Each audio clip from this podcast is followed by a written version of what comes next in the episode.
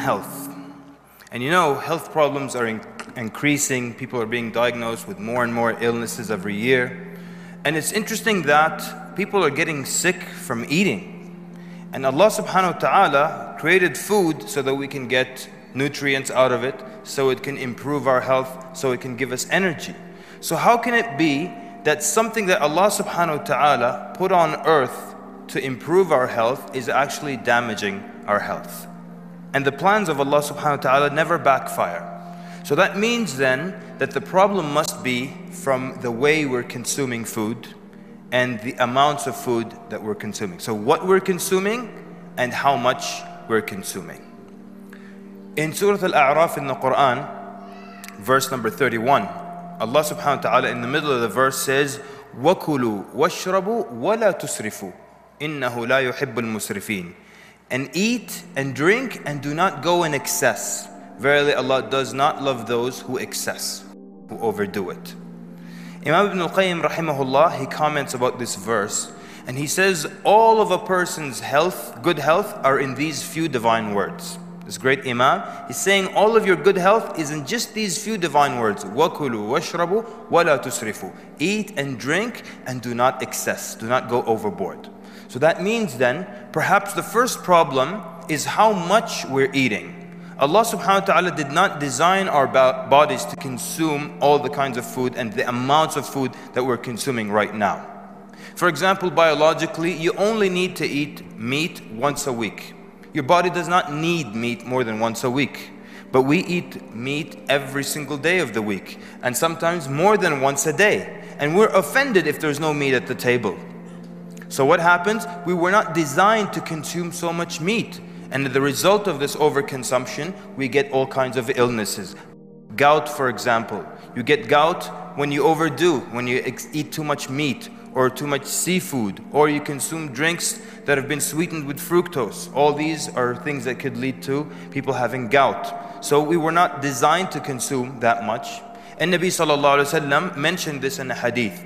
This hadith, we all know it, and it's a very famous hadith. But we mention the hadith as if it's, it's mentioning the maximum.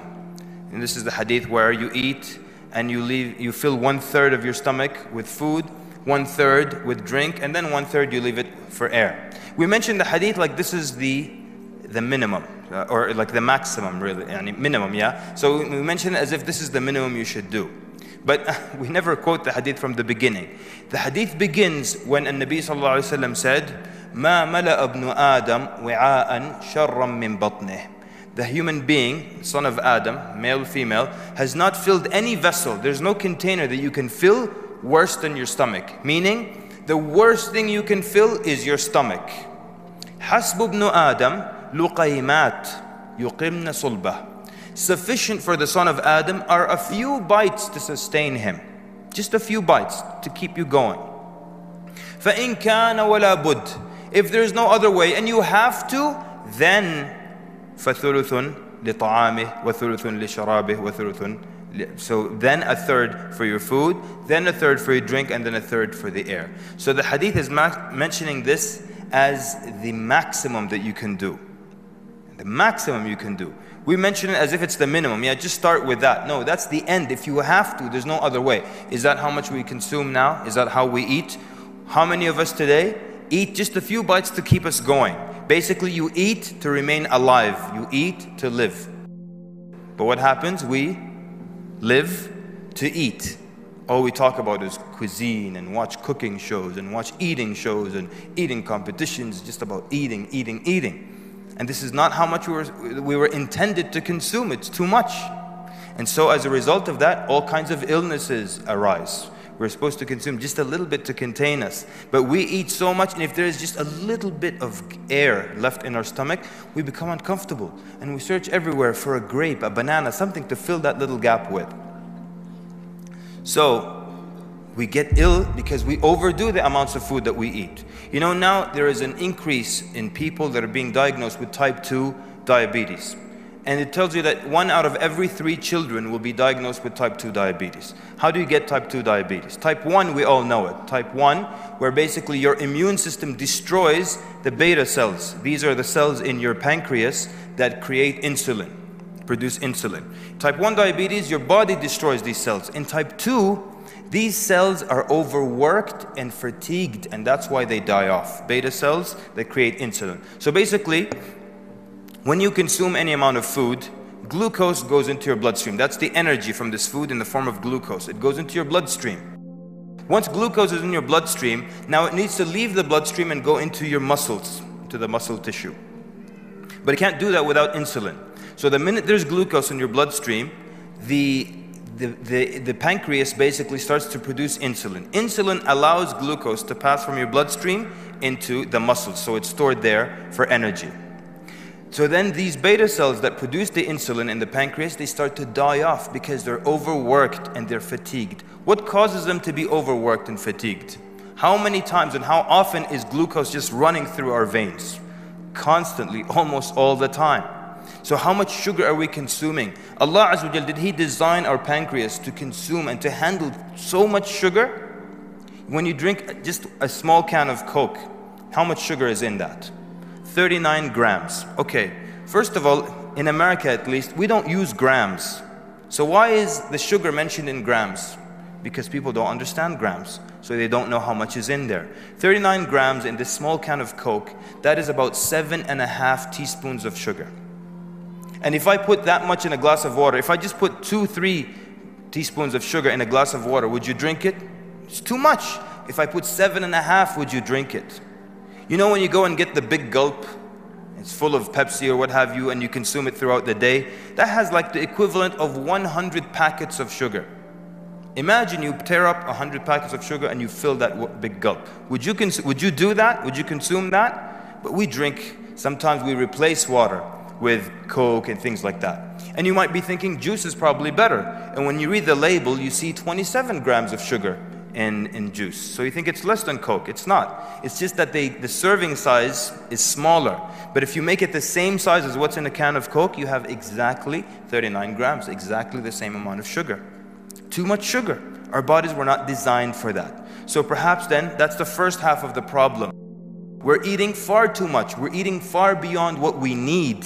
And this is causing damage to our body. That's why.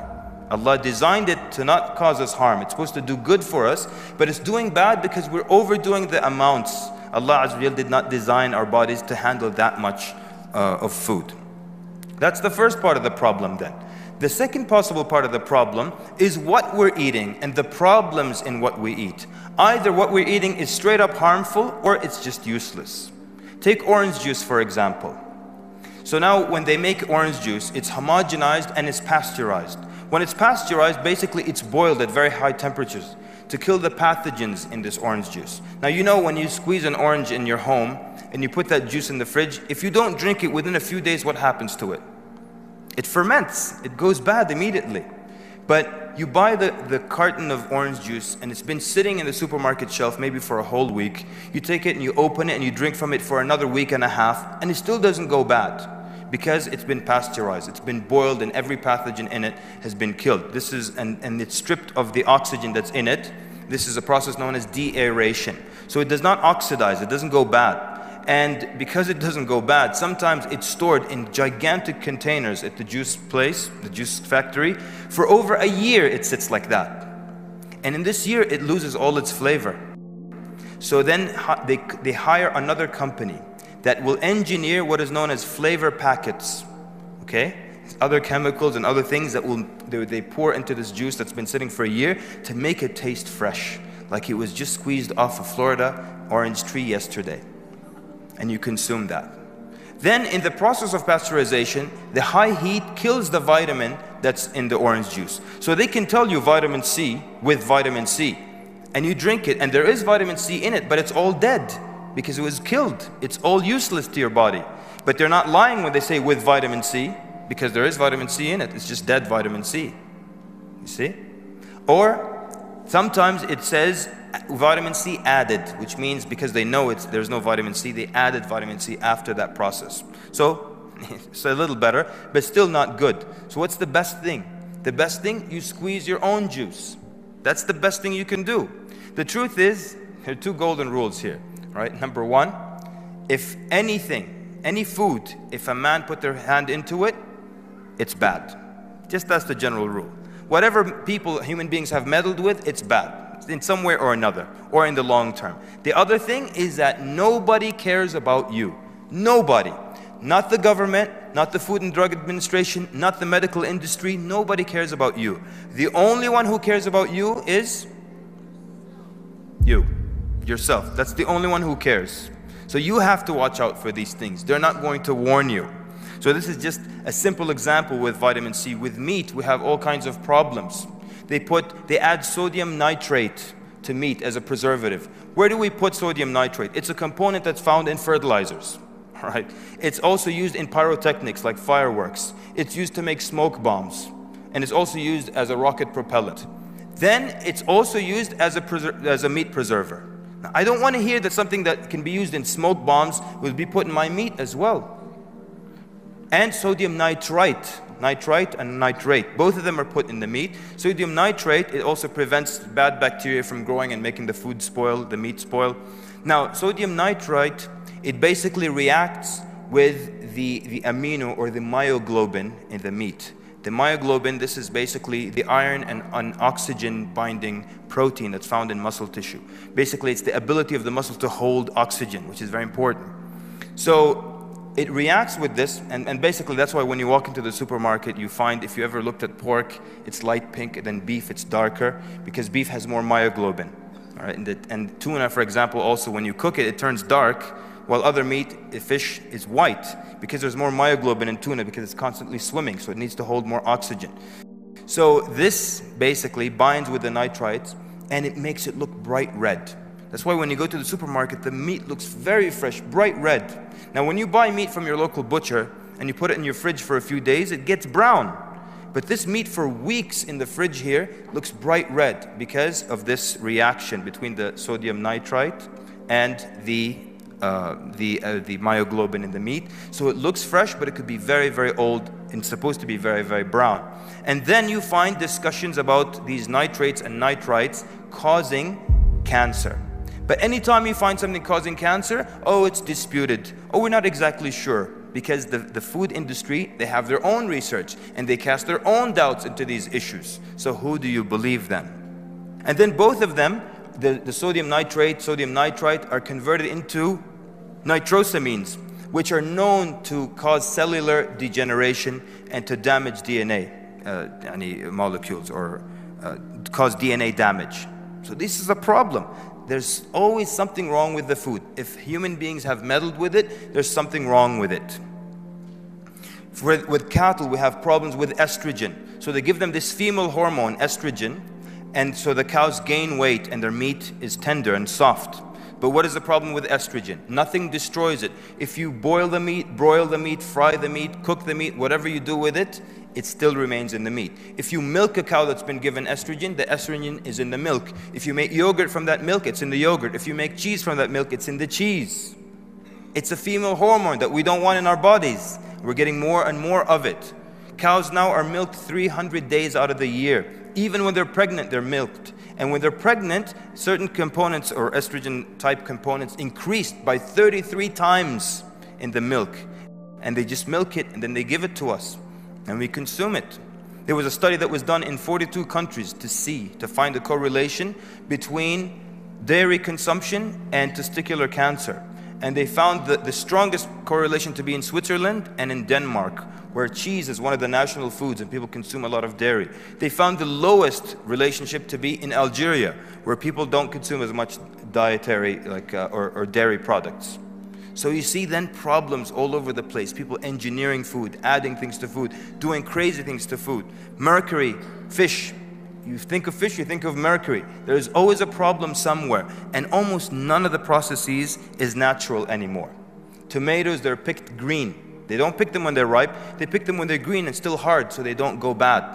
And then they ripen them by putting them in ethane gas and then that gets them to turn red. So they're not damaged and they look good to you, the consumer. So the answer then if you can buy organic, eat organic. Decrease the amount of food that you eat. You don't need to eat that much of anything. Find out, play around, and examine. Find out exactly how much you need. And if you can grow, of course, grow and be very aware, read, be very conscious of what you're consuming, what you're putting into your bodies.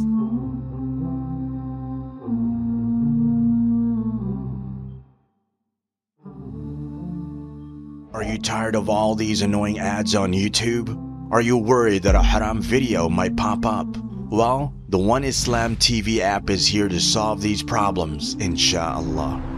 The One Islam TV app is 100% free of any ads and is safe to browse for your peace of mind. Watch or listen to lectures and lessons while you work, rest, or drive with your device switched off. Watch videos on demand or download videos and watch offline. Watch hundreds of high quality produced Islamic reminders, Quran learning videos, stories of the prophets, and so much more. Two to four new videos uploaded daily, inshallah.